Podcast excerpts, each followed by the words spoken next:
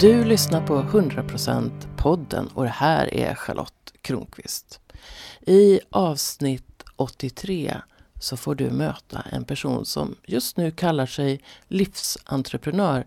Kanske mest för att han har så många bollar i luften. Och när du hör det här så vistas han i Thailand där han håller på att bygga upp en resort tillsammans med några vänner. Den ska såklart vara sustainable och den kommer att heta någonting med Nirvana. Välkommen att möta Erik Wollrat i 100% podden. Jag sitter här med Erik Wollrat som är livsentreprenör. Välkommen hit! Tack! Tack Charlotte! Och vad gör en livsentreprenör? Ja, alltså det var mitt svar på din fråga. Vad vill du att jag ska kalla dig? Ja. Eh, och eh, det är väl det närmaste jag kommer. Rent spontant. Det var bara kom nu. Ja. Och det kan väl basera på att eh, jag gillar verkligen att skapa saker. Och vara väldigt kreativ på det sättet. Samtidigt som jag har en ganska grundmurad ja, både intresse och fallenhet för djupare personlig utveckling och verkligen gå bortom det vardagliga mönstren och liksom gå in i möjligheternas möjlighet i det absoluta nuet och så vidare. Därav tänkte jag begreppet livsentreprenör. Tar du in det här i ditt eget liv, det här entreprenörskapet? Alltså, jag lever väldigt fritt. Det är väl en sak jag kan konstatera. Det är mest att just nu håller jag på att dra igång flera projekt. Varav det ena är att liksom starta en resort nere i eh, Thailand. Och eh, ja, det blir väldigt entreprenörsbetonat på många plan. Du bjöd in mig en gång till en mm, kurs som heter Truly Be You. Ja, det stämmer. Och hur är man sig själv då? Ja, det är väl det som är en av de stora utmaningarna här i livet. Det är det som jag vill verkligen hjälpa både mig själv och andra att utforska närmare. Därav begreppet och namnet på just den kursverksamheten som jag dragit igång. Fokus på att liksom ja, landa... Man kan säga att det är förenklat i en kombination av liksom vanlig, eller mindfulness-begreppet med liksom lite satsang, alltså gå in i, titta närmare på djupare verkligheten och ha någon som reflekterar tillbaka det. Ja, självkännedom, eh, det är alltså mycket grundläggande personlig utveckling handlar om man kan ju bli att man kan utveckla sina färdigheter och allt sånt där. Och det finns det ju massor med kurser. Det kan man ju gå på universitetet och göra. Det kan man ju göra vad som helst. Det finns ju massor med självutveckling. Så det jag menar med självutveckling är väl att hitta tillbaka till det här djupare eh, självet. Bortom den här personliga personligheten och alla de här eh, tolkningarna vi har kring vilka vi är och vad världen är och vad vi ska göra och inte göra. Och allt det här som håller oss fängslade i ett ja, någon form av liten ask av livsupplevelse där vi känner att väggarna ibland blir lite för tajta. Liksom. Så att eh, öppna upp den asken är vad jag vill fokusera på. Och då blir jag nyfiken. Jag brukar använda liknande metaforer som, som du gör. Och då är frågan, är det så att det är individen själv som ska öppna asken eller är det någon annan som kan så att säga göra det åt en person?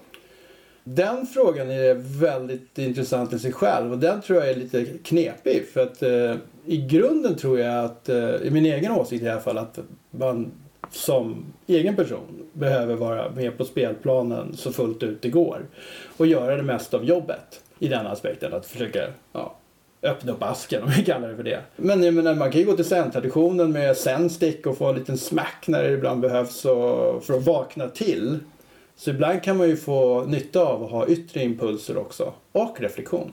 Och vad jag funderar på också det är om vi säger att du, jag ser dig och du ser mig eh, så kan ju ett sätt att jag säger det här är den jag ser, det vill säga att jag ger någon form av feedback eller någon form av spegling utav dig och då kanske jag ser någonting hos dig som du är blind för själv. Alltså tycker du att det här med att ge feedback till andra för att hjälpa dem att hitta sig själv. Är det en metod som, som är spännande för dig?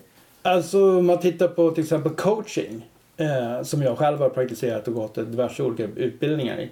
Så det är ju lite vad man gör där fast utan att direkt ge råd.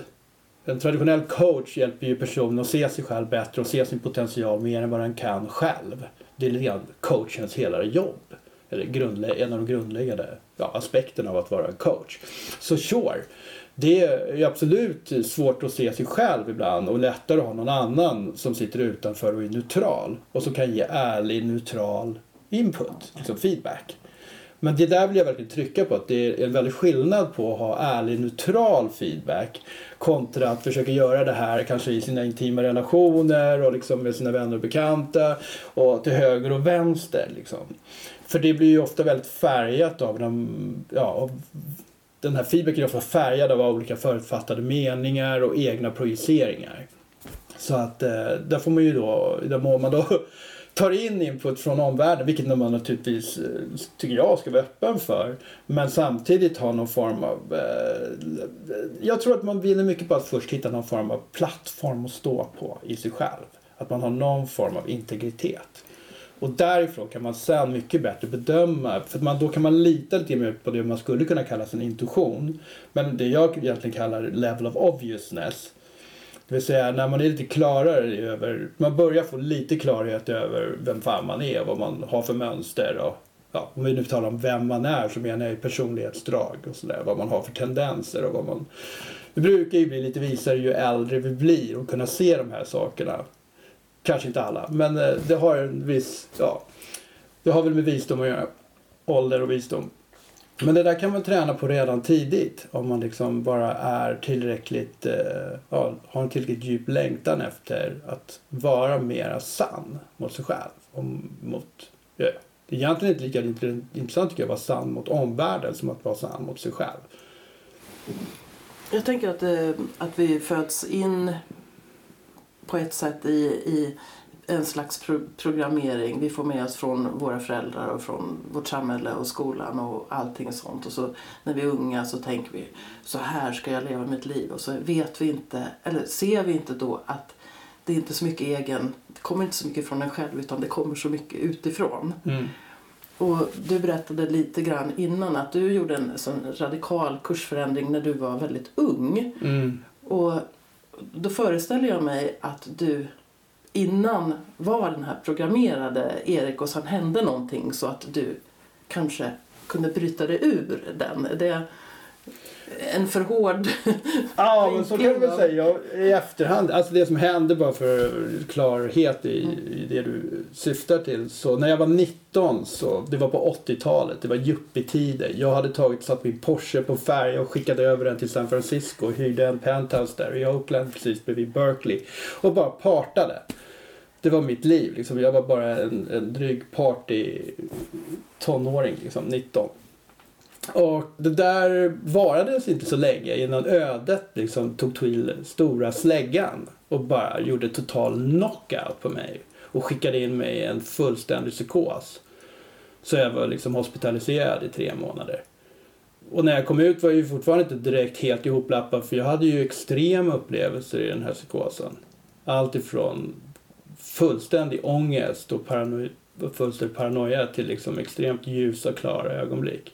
Där jag såg liksom hur allting verkligen var ett. Jag satt på, vid överläkaren på Danderyd och förklarade hur allting var ett, hur allt fungerade in i djup detalj. Han blev så oroad att han låste in mig på Beckis.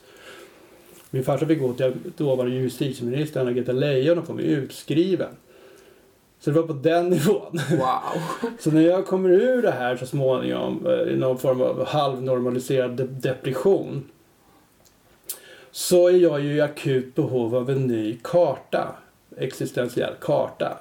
Det, det var liksom krossat. Det liksom gick inte och det var så nödvändigt för jag hade liksom sett och upplevt så pass mycket att jag behövde helt enkelt få någonting, nya referenspunkter att kunna orientera mig efter. Så det första jag gjorde var att börja med buddhism faktiskt, som jag höll på med först i ett år. Japansk buddhism, zenbuddhism. Så jag studerade buddhismen först. Innebar det att du fick in meditation i ditt liv Jag började med meditation och chantning och sånt när jag var 19. Jag eh, upprepade mantran och ja, gick på möten eller sådär ja, ceremonier, man ska kalla det för. Ganska rituellt och... Ja, det var ju väldigt japanskt sådär. Så att, eh, det var ju ett antal japaner här i stan och i Stockholm som drev det där, Nishin Shoshu heter den där eh, skolan eller templet eller vad man ska kalla det för. inriktningen. Så den var det första jag eh, körde. Men det var så att eh, jag höll på ett år ungefär och, och anledningen till att jag lämnade den var för att eh, det var först efter ett år som det dök upp några präster från Japan här. Och jag hade ju suttit och liksom då chantat, alltså upprepat det här mantrat för att liksom få eh, komma någon vart. Liksom, få någon klarhet och komma vidare i liksom, processen. Och det mot dem kallar Buddhahood. Då. Så mycket hade jag fattat. Jag var ju väldigt ny, jag var ju ung, jag var ju fan bara 19 liksom. Ja, så dyker de här lustiga, trevliga små herrarna upp och, och, då fick man ställa frågor. Och då frågade jag hur lång tid tar det? Och de bara, vad menar du? Ja, hur lång tid tar det man kommer till det här Buddhahood? Liksom, de bara tittar på mig bara, och så jag var galen. Och de bara, ja, maybe uh, a thousand lifetimes. Så jag bara, I'm out of here. I need it now. Liksom, ciao så sen gick jag vidare och gått alla, allt möjligt sen dess. Liksom. Alltså det här påminner mig om en episod i mitt liv. Jag var betydligt äldre, jag hamnade i en kris och sen så, så gick jag för första gången till en psykoterapeut. Och jag hade ju hört att folk gick länge i terapi och sådär men jag satt otåligt och väntade den första sessionen så här. Och sen så när den började närma sig sitt slut så sa jag så här men nu, kan jag få manualen? Vadå för manual? Ja, livsmanualen. Ge den till mig. Så kan vi avsluta det här. Han bara tittade på mig som jag var galen. Ja. Men same same but different. Liksom. Mm. Mm. Men betyder det att, att du då vid 1920 kunde börja välja ditt liv? Nej, alltså för att vara helt ärlig så det här med att hitta någon form av kärna i sig själv och liksom en eh, ja, plattform att stå på. Det har ju varit en lång resa för mig. Jag började med självutveckling, eller så, andligt sökande om man ska kalla det, och ny karta då, då när jag var 19. Men samtidigt så försökte jag ju också vara på någon form av normaliseringsprocess. Så att säga, jag försökte, jag fortsatte ju eh, plugga. Gick, var i Uppsala i tio år och pluggade till både ekonom och systemvetare. Så, och festade hade roligt och sådär. Så att jag var ganska normal samtidigt som jag var lite alternativ och gjorde grejer då, för mig själv. Men det var inte så många av mina kompisar som höll på med sånt. Så det var egentligen först eh, efter jag hade liksom nått, eh, vad ska man säga, peak av eh, normalisering. Det vill säga, jag hade försökt köra det här ekorracet på riktigt liksom med, med fru och hus, villa på Lidingö och liksom egen firma eh, och, eh, och barn då. Eh, Eh, och när jag då gick med min lilla Viktor till dagis så, så liksom eh, på dagarna så hade jag sex timmar emellan där och jag bara kände att jag höll på att dö. Jag kunde knappt andas. Det var som att sitta i en bur. Och det, och det, är, ju jätte, det är ju jättesorgligt på så många sätt. Eh, men det, var, det blev liksom jättetydligt för mig att, att det inte funkar. Så jag gick in i depression igen då. inte lika sådär, inte psykotiskt men bara normal djup depression. Så att jag blev ganska pacificerad. Samtidigt hade jag rivit upp hela golvet i källaren och höll på att renovera i huset. Så, och min fru hade ju, vi hade just fått barn så att det här blev lite jobbigt i vår relation och till slut så efter, hon var väldigt tålmodig och förnuftig. Hon är en väldigt skärpt person och väldigt skön integritet. Men till slut var det nog för Anna också. Liksom. Hon bara, nu måste du skärpa dig. Och så började det bli liksom tydligt att det där var, det var, det var omöjligt. Liksom. Så det ledde det fram till en skilsmässa så småningom. där. Så jag skilde mig var var 2007, 2008 där. Och efter det så har jag egentligen bara jobbat 100% med personlig utveckling, andlig utveckling på olika sätt. Först gick jag alla kurser runt om, ja, överallt jag kunde hitta på, både här i Sverige och utomlands. Liksom småningom hamnade jag 2010 eh, i en galen eh, sektskola, eh, TNT, och där jobbade jag i fem år innan jag såg att eh, ja, ledaren där var typ, hade så anti, ja, så, ja, man får väl inte säga det, men han hade väldigt speciella personlighetsdrag som var antisociala. Eh, och det var alltså närmast patologiskt. Så det blev bara att säga adjö därifrån också. Och sen dess då så har jag jobbat på att eh, ta fram mina egna koncept då. Och liksom ytterligare integrera allt det här jag gått igenom. Så, och nu börjar det väl landa lite så att det tog bara 50 år. Så. Eller ja, förlåt, ta bort 19 då, så 30 år. En sak som jag noterar är att det är som att du har en portal in till dig själv som jag hör. Mm. Och det är två depressioner Mm. som liksom öppnar dörren till, till att söka dig inåt. Är det Jag rätt ser det- intressant? Jag ser det mer som en, att livet har en inbyggd nödbroms. Så för mig är depression mer ett symptom på att man är på fel väg.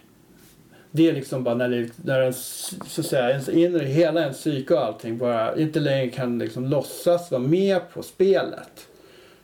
Lögnerna är för komprimerade. Det blir för belastande liksom. Och då, i mitt liv i alla fall, i min situation, så har det upplevts så. Ja, då blir det bara mörkläggning. Liksom. Det här är inte okej. Okay. Du måste liksom fan inse att du är lost mannen. Och det är då man har en möjlighet att, ja, eller man tvingas att så att säga erkänna sig förlorad.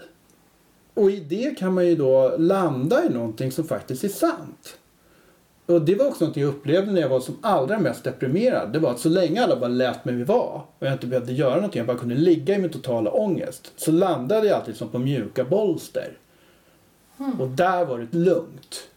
Men så snart jag behövde komma upp i huvudet och fungera igen så var det kaos. Hur ser livet, ut idag då? Har du ett bolster? Jag- Jag menar som en grundtrygghet i dig. Jaha, du menar så? Ja. Okej, ja alltså jag... Så snart jag bara lugnar ner mig så kan jag alltid landa. Jag känner mig relativt trygg i mig själv. Och där fick jag ju verkligen testa. Det var som jag gjorde det värsta eldprovet också. Att vara så nära någon som är liksom, sociopatisk i så många år. Liksom. För det är verkligen ett eldprov på integritets, uh, inre integritet.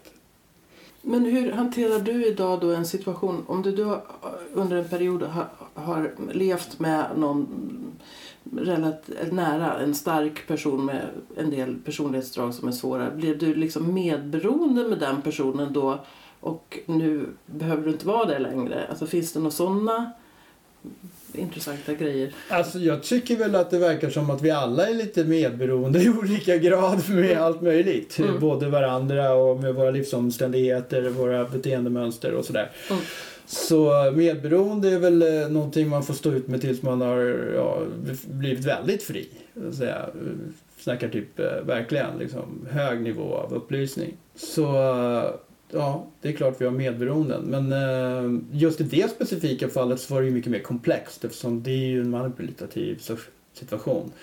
Där man liksom har väldigt svårt att, att särskilja vad som är vad. Så det är ju inte ett normalt medberoende. Du berättade och nämnde nu i förbigående att du är på väg till eh, Thailand. När det här sänds är du förmodligen i Thailand då. Och, och att du vill skapa... Du använde ordet så här portal. Jag tyckte det var så fint. Så vad är det har du en vision av vad ni ska skapa där på Koh Ja, det har jag ju.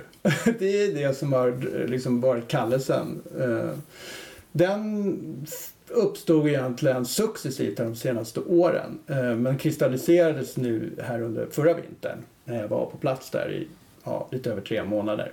Redan på vägen över så visste jag bara att nu är det dags att, att skaffa landmark här. Liksom, skaffa möjligheten att bygga något. Och starta något. Eh, och sen under den januari, februari, mars, april där så, så blev det bara tydligare och tydligare vad det skulle handla om. Och sen har det fortsatt att förtydligas under resten nu av den här sommaren och in här på hösten. Så i stort kan man säga, i stora drag kan man säga att det det handlar om är att skapa en plats som är helt vigd åt just det här formen av arbete, att gå djupt, få liksom, lite grann som en sanctuary, att man får komma dit och där så handlar allt om att få verkligen utforska vem är du på djupet, bortom dels att kartlägga dina mönster, för det kan man behöva för att få lite karta. Men det mest intressanta som jag har hittat, det är ju vad som finns bortom den där kartan. Skulle du kalla det för det transpersonella? Eller? Ja, det transpersonella, precis. Det är the one being.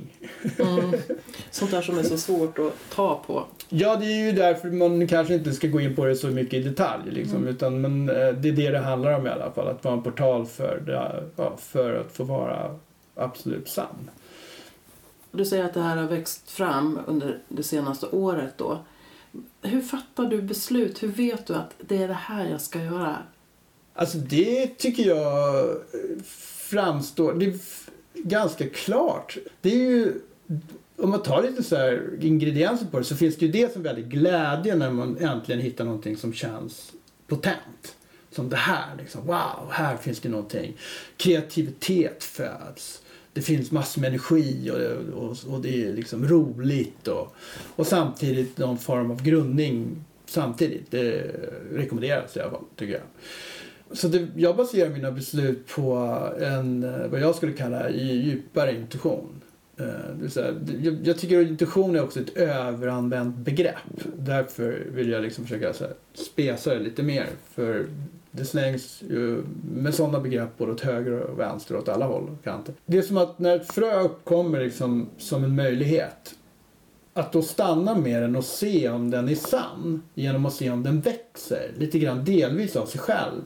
Genom att man liksom spelar med i det, man lägger in energi, man lägger in sitt intresse, man investerar sig i det. Men börjar det liksom plötsligen bli jäkligt knöligt och kantigt, vilket vårt projekt också blev i somras ett tag. För vi fick problem med finansieringen. Och, och då fick vi ju liksom dra helt i nödbromsen. Och då så gav vi först upp det ett litet tag eh, och, ja, under, under en del av sommarmånaderna här. Och så nu i höstas så, så kom jag till insikten att, eh, att det hade blivit alldeles för upplanerat ifrån också en personlighetsaspekter. Så Som till exempel mina egna behov av att det här skulle vara coolt och liksom någonting speciellt som skulle också fylla mig med mening och så vidare. Eh, och det kan man tycka är helt ärbart och, och schysst och det finns inget fel med det. Men i det här fallet så var det för, på, det var för påskyndat.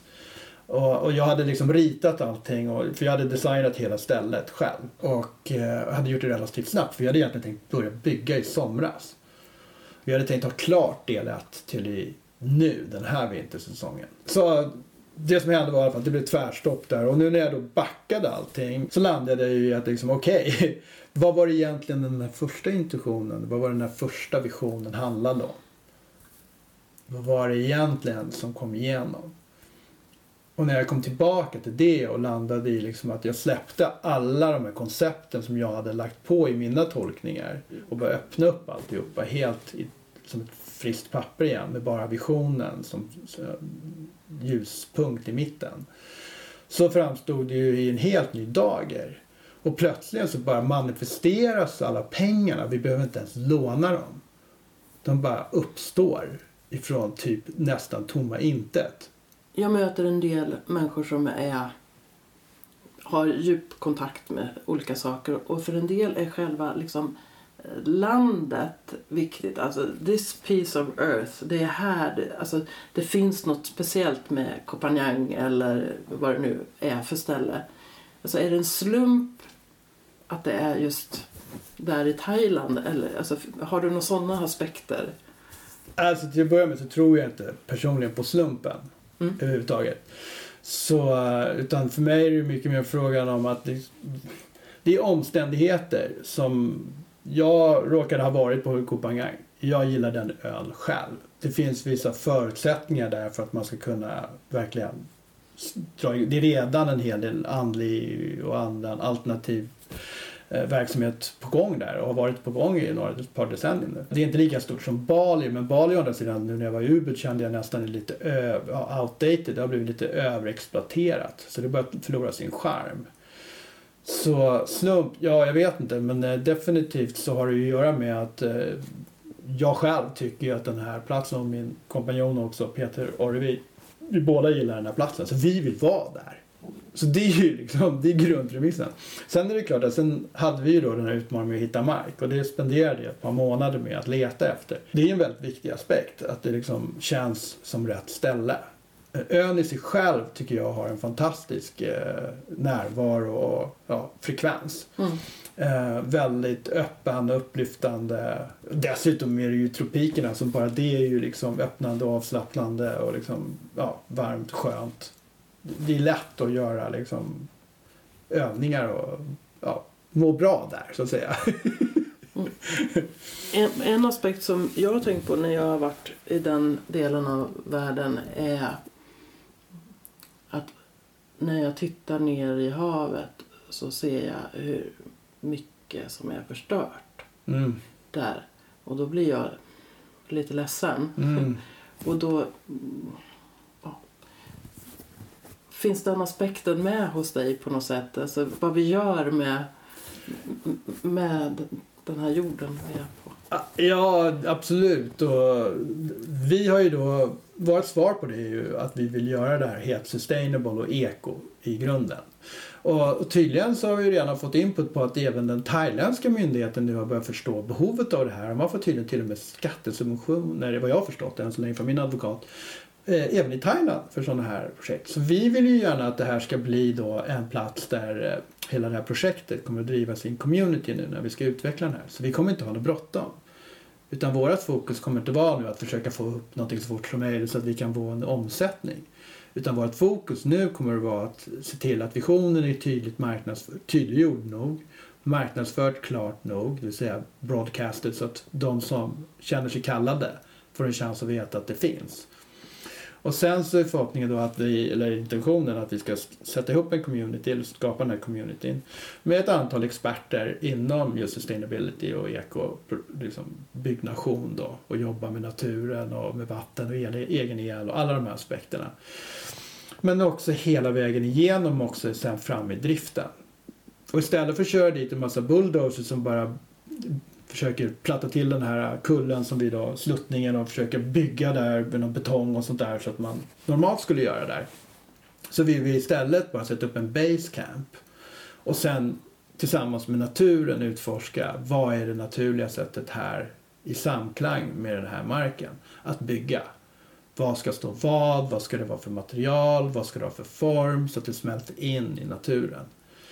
Så vår förhoppning är ju att det här blir ett projekt som även kommer att kunna vara lite av ett pilotprojekt och ja, exempelprojekt för andra thailändska intressenter som skulle kunna komma dit. Då. För vi kommer att ha det här som kurs också. Medan vi bygger kommer vi bjuda in deltagare som vill vara med och hjälpa till att få vara med och lära sig hur allt det här går Så till. lokal... Att bygga hela, Mm. hela stället. Ja. Från grunden. Liksom. Jag, jag fick en, en bild nu där jag såg ert ställe och då såg jag så här som ett hjärta Mm. och som så här pulserade. Och så var det som att där hjärtat kunde liksom pulsera så att det når och då är det liksom med sustainability och så och sen så som att det kan liksom ex, expandera det där pulserande hjärtat. Det var. Jättevackert. Det låter precis som vi hoppas att det ska bli. Ja, vi har ju kall- tänkt kalla det då för The Nirvana. Så det är det det kommer att heta. The Nirvana Kopangang. Då är ju resan slut, är det inte så? Det beror på vilken tolkning man tar på det där, men okej. Potentialen i alla fall är, är, vi vill liksom ha den inriktningen att det ska vara ett ställe där man kommer som är helgat åt sån djup personlig utveckling, inte bara personlig utveckling på ytan. Vi, även om en sån är välkommen kanske också. Men vårt fokus kommer att vara att verkligen skapa en sån för upptäck dig själv. Och de andra nio månaderna om året, vad ska Erik Wollrott göra då? Ja, alltså nu räknar jag ju med att det blir åtminstone sex månader om året i Thailand. Okej. Eh, Men de andra sex månaderna om året kommer jag vara hemma med största sannolikhet större delen av tiden. Dels för att jag har en son här som jag vill umgås med och eh, dels för att eh, jag också vill göra saker här hemma. Jag har just eh, börjat med en, en sån verksamhet som jag kallar Truly Be You som är just en kursverksamhet som är väldigt utforskande där vi i gruppen då, varje grupp, egentligen väldigt avskalat använder oss också av en, vad ska man kalla det, en rörelse. En, eh, Fysisk en fysisk rörelse som kallas The Form. Som eh, jag plockade upp här från Bernie Pryor. Som eh, jag var på kurs nu här i höstas. Jag själv fick så mycket ut av att göra den här. Den är lite så här, ser nästan ut som Tai Chi. Okej. Eh, långsam- Det är väldigt långsamt. Men det är inte tai chi eh, riktigt utan det är lite mer formaliserat än så också i den bemärkelsen att den har en viss sekvens och eh, skulle kunna beskrivas som en kod. En fysisk kod i rörelser man gör för alignment, att komma in i djupare bortom sina masker så att säga, bortom sina lager. Det är som en eh, resonanseffekt på djupare plan mot det djupaste bortom transpersonal, vad heter det? Trans, vad heter det? Personell. Personella, precis. Tack Charlotte. Transpersonella plan. Och de där orden kan ju för en del som lyssnar kännas som buzzwords som man har svårt att fylla med, Ja, med de innehåll. Det Och jag, jag vill bara fråga dig om ett sånt där som buzzword som du har nämnt i förbigående. Du har använt ordet frekvens. Ja, Och ibland pratar man om frekvenshöjning. ja. Så låt oss säga att du har höjt din frekvens från du var 19 till nu. Vad, vad är det för någonting egentligen? Alltså, för, jag vet inte, det här med frekvenshöjning är ingenting jag direkt själv fokuserar på som ett specifikt mål. För mig när jag använder begreppet frekvens är det snarare från egentligen eh, det fysiska, alltså vetenskapligt fysiskt, hur verkligheten är konfigurerad. Allting är ju rörelser och frekvenser på ett eller annat plan. Så när jag säger frekvens så menar jag att det är ett signum, det vill säga det är liksom varje situation, varje ting, allting har sin egen så att säga inneboende vibration. Rent fysiologiskt. Och sen naturligtvis bortom det fysiologiska, som ljus till exempel, som är mindre fysiologiskt, redan där är det ju uppenbart också att det är frekvenser. Det är ju väl dokumenterat. Så jag ser det egentligen mer från det. Eh, och jag menar inte egentligen heller på i min egen uppfattning om vad jag längtar efter så att försöka vara fast vid någon specifik frekvens. Utan det som jag uppfattar som den yttersta eh, längtan är att kunna omfamna alla frekvenser utan motstånd. Att vara tillfreds med allt. Att vara verkligen landad och integrerad och hel. Där alla aspekter av en själv som man själv har liksom svårt för. Det som man har då tidigare varit med om och trauman och allting. Som har frekvenser i, begrepp, i olika bemärkelser då. Har lyckats hållas och ägas igen. Vad spännande. Någon skulle säkert kalla när, när man har lyckats med det att, att en sån person är upplyst. För att den reagerar inte längre på... Ja, På- det är ju det är ytterligare sånt där buzzword. Ja, precis. Som vi tar det då så är det ju ytterligare som man kan prata om. Men en, en annan som jag mötte, han, han pratade om, som jag tyckte var intressant, eh, om att vara värderingsfri. Mm. Det vill säga att inte hålla på att eh, kalla saker bra eller dåligt. Ja. Varför ska man säga att vårt möte är bra eller dåligt? Det här är precis det som händer i livet just nu och så kommer det här mötet att leda till någonting annat och så kan man Ja, om man hela tiden ska, ska sätta en etikett, bra eller dåligt, så hamnar man... Det blir jättekonstigt. Så Ja. En del kan säga så här, men Charlotte du har skilt dig två gånger, vilka misslyckanden! Nej, inte alls. Det har tagit mig hit. Så, det, det, så han, den här snubben heter Göran Grip som jag refererar till. Så han, när, när människor säger saker så, så är han liksom neutral i Mm. förhållande till det. Även om någon skulle säga du är en jävla skithög. Okej, jag hör vad du säger. Liksom. Så det är ett ytterligare ett sätt att beskriva någonting där man kan vara kvar Mm. i sig själv. Och, ja.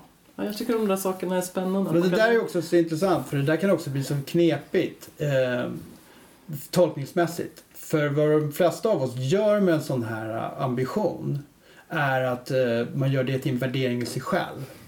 Och vad som händer då är att man helt enkelt stänger av sig och låtsas att allting är okej fastän man inte alls kanske är helt okej med det. Att man helt enkelt de, man detachar sig från verkligheten. Och då är det inte så att man är, är, är särskilt avslappnad egentligen. Utan man stänger sig. Så det jag talar om är att eh, vad, det här begreppet upplysning. Eh, begreppet upplysning är ytterligare ett begrepp som är fullständigt överanvänt och svårgreppbart och slängs hit och dit liksom. Så om jag har en tolkning på upplysning, eh, vilket jag normalt inte det, ens använder som begrepp.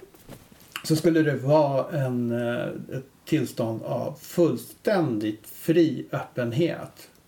Där du är liksom där du egentligen inte längre är det du är, tror att du är nu. För det har du redan, har du redan sett igenom så att säga. Utan det som, vad som än händer och sker, vad som än uppstår i dig, utanför dig eller vad det än är. Det är en igenkännelse av att allting är du. Det är inte du i din uppfattning av vem du är, utan det är samma sak. Det är det närmaste vi kommer är ungefär som när vi har små barn. Och liksom, det är helt naturligt att vi tar hand om våra barn och reagerar på dem och liksom sköter om dem. Men när allting är liksom igenkänt som en förlängning av, inte ens en förlängning av en själv, utan en direkt del av samma varande. Då är verkligheten en helt annan. Normalt upplever de flesta av oss det här bara i väldigt sällsynta peaktillstånd som jag kallar det för. Några ögonblick kanske då och då. Det är vad jag skulle kalla någonting som kanske kan kallas upplyst. Jag har ju skapat någonting nu sen, sista året som jag kallar lekfull tantra. För jag, jag tycker att det är härligt om, om man kan möta livet på ett sätt som ett barn. Jag har all min erfarenhet, jag kan känna marken under fötterna och så. Men jag kan ha ett lekfullt förhållande till. Alltså det behöver inte vara så fucking serious allting. Utan också se på händelser, på människor, på det jag möter med en nyfikenhet och, bara, mm. och, och, fascination och, och bli, nu hittar jag inte det ordet, men det, man blir förundrad. Wow! Och det kan vara över någon liten grej. Att du, jag tittar ut genom fönstret och sen så ser jag en solstråle på ett sätt jag inte har lagt märke till förut. Eller bara i det ögonblicket. Bara, så blir jag förundrad. Mm. Och att vara mer och mer i det. Det är ju ett du använder ordet detached, då är man ju det finns ju en fara med Det är motsatsen till ja, detachment. Ja, precis. Så För det, det finns ju någonting att man säger, nej men jag, bry, alltså, jag, bry, jag bryr mig inte om no, Det kan ju bli att man blir väldigt avstängd och inte bryr sig om någonting. Men om det är istället så! Ja, alltså det här är en av de här fantastiska sakerna med den mänskliga medvetenhetsutvecklingen genom årtusendena. Och vilka skolor och inriktningar vi har haft på vår så kallade andliga utveckling, liksom, eller andliga inriktningar. Där väldigt många av dem har varit just eskapistiska mm. i bemärkelsen att man har velat komma till typ nirvana, man vill komma till himlen, man vill komma härifrån. Man vill ur det här ekorrhjulet, man vill ur livet, man vill inte behöva återfödas som de säger i Indien. Mukti, freedom. Så det är ju eskapistiskt i den bemärkelsen att det är världsfrånvänt. Mm. Jag har själv verkligen gått jättemycket in i de inriktningarna och verkligen testat dem djupt i mig själv också. Och det jag väl har haft ett, faktiskt ett, också någon form av eh, kulmen här nu det senaste året. Där det har blivit väldigt tydligt för mig hur världsfrånvänt och livsfrånvänt den längtan är. För det finns så att säga en aspekt i oss som verkligen vill tillbaka. Och ser man det från ett tantriskt perspektiv kan man säga att det maskulina i oss, både män och kvinnor, har en längtan tillbaka till det som är dess ursprungliga essens. Mm. Det vill säga det är innan manifestation. Och där Pure det... consciousness. Precis. Men det är ena sidan av myntet. Så samtidigt sitter vi här i en kropp vi har en självuppfattning dessutom som vi har tolkat in och gjort oss alla möjliga saker som filter för vad vi uppfattar. Men hur vi än har twistat till det eller fått det tilltwistat beroende på hur mycket ansvar vi är beredda att ta. Så är faktumet att vi sitter här. Det vi sitter på är inte någon manifest. Det finns någonting manifesterat. Och som du så vist säger, det här barnet i oss som när vi var små och fortfarande öppna och fulla av liksom spontanitet och glädje och liksom just den här också wow grejen med små saker, med naturen, med vad som helst som bara wow, excitement, aliveness. Vad tog den vägen? Ja, som jag ser det så handlar det om att vi har stängt ner allting i vårt skydd av oss själva. Och så tror vi att vi längtar efter tomheten. Vilket är döden. Och den kommer vi att nå i alla fall. Det är temporärt åtminstone troligen. Så det är inte den yttersta utmaningen. Att ta sig härifrån. Om man nu bara skulle leka med tanken om vi ska göra det här lite barnsligt enkelt nu för alla som lyssnar, att vi är Gud, vilket vi kanske faktiskt är. Men låt oss säga att vi bara leker att vi är Gud. Ja, vad skulle det vara för poäng med att som den enastående intelligensen manifestera hela det här i en stor extatisk explosion för att sen bara mitt i den vara totalt bara äh, fan det här suger, jag vill ut härifrån. Liksom va? det bara går inte ihop. Det är bara, det är bara absurt. Så, men samtidigt är det fullständigt förståeligt för att det är liksom den här inkarnationsprocessen som vi som en cell i verkligheten, den cell vi var och en av oss utgör. Ingen kan sticka under stolen med att födas på jorden är fan ingen jävla piece of cake. Det gör ont. För chocken är så stor att komma från non-manifest in i allt det här kaoset som är här i det här utvecklingstillståndet vi befinner oss. Igenkännandet av vad vi egentligen är är ju i princip utdött. Här är total förvirring. Jag är liksom, det blir tydligare och tydligare för mig att det där jag hade när jag hade psykos, det är bara en liten extra peak av vad alla har till vardag. Alla är totalt lost. Vi är lost. Och vi har inga läkare än som tar hand om oss.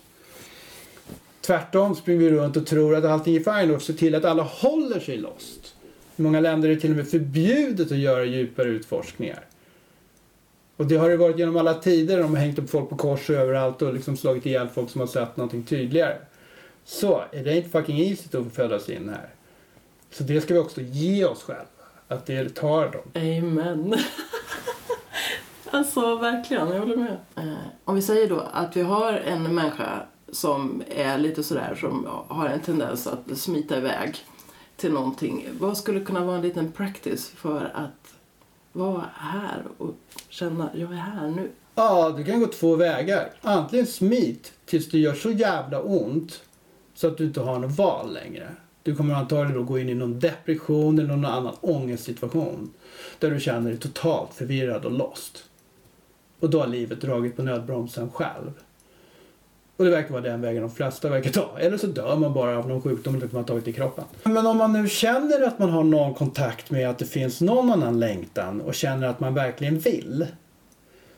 Då finns det ju olika practices som man kan ta till. Där är allt ifrån enkla mindful practices också en bra början. Allt ifrån att liksom bara lära sig att bli närvarande i sin kropp till exempel. Alla aktiviteter eller practices som har med kroppsnärvaro tycker jag är en väldigt bra första utgångspunkt. Den ska alltid, tycker jag, finnas med i ens egen dagliga process. Liksom. För att bara landa i lite när, mer nära nuet, oss själva.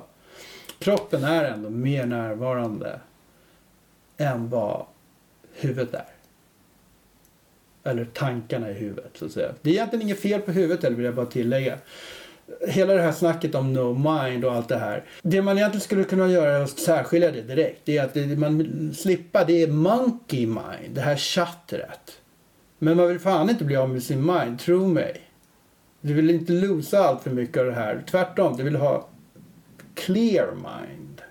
För mindet har en fantastisk förmåga som är våra, enda, det är det som utmärker oss trots allt mot alla andra arter som befinner sig på planeten här nu det är att vi har kapaciteten till clear mind. Och vi har andra kapaciteter också som djuren inte har. Men utan clear mind så, ja, så är vi fast i chattret. Liksom. Så vad vi än kan göra för att ta oss ur chattret en liten stund per dag, det kommer att vattna den här lilla varelsen vi innerst inne är och ge oss möjlighet att växa. Tack Erik Wallrath för att du kom hit idag. Mm, tack Charlotte, det har varit fint med. Truly Be You, är det något för dig? Det är i alla fall något som jag praktiserar på mitt eget sätt och som Erik Wollrath också gör. Och mitt sätt att säga att jag är jag är att säga att jag är 100% Charlotte. Och det är därifrån namnet till 100% podden kommer också. Jag möter människor som är sig själva. Den 3 och 4 mars så går min helgkurs lekfull tantra där du kan pröva allt från frigörande andning till dans, eh, till beröringsövningar. Allt med ditt samtycke, allt med respekt. Och om du tycker att det där med tantra verkar lite läskigt att öva med andra så kan du träna själv i min onlinekurs Lekfull tantra. Och jag har fler onlinekurser än så.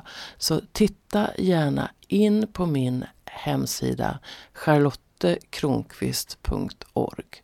Där ser du vad jag erbjuder. Jag coachar ju också och ger sessioner. Och du, berätta gärna för dina vänner att du lyssnar på 100% podden. Så blir vi ännu fler 100%are.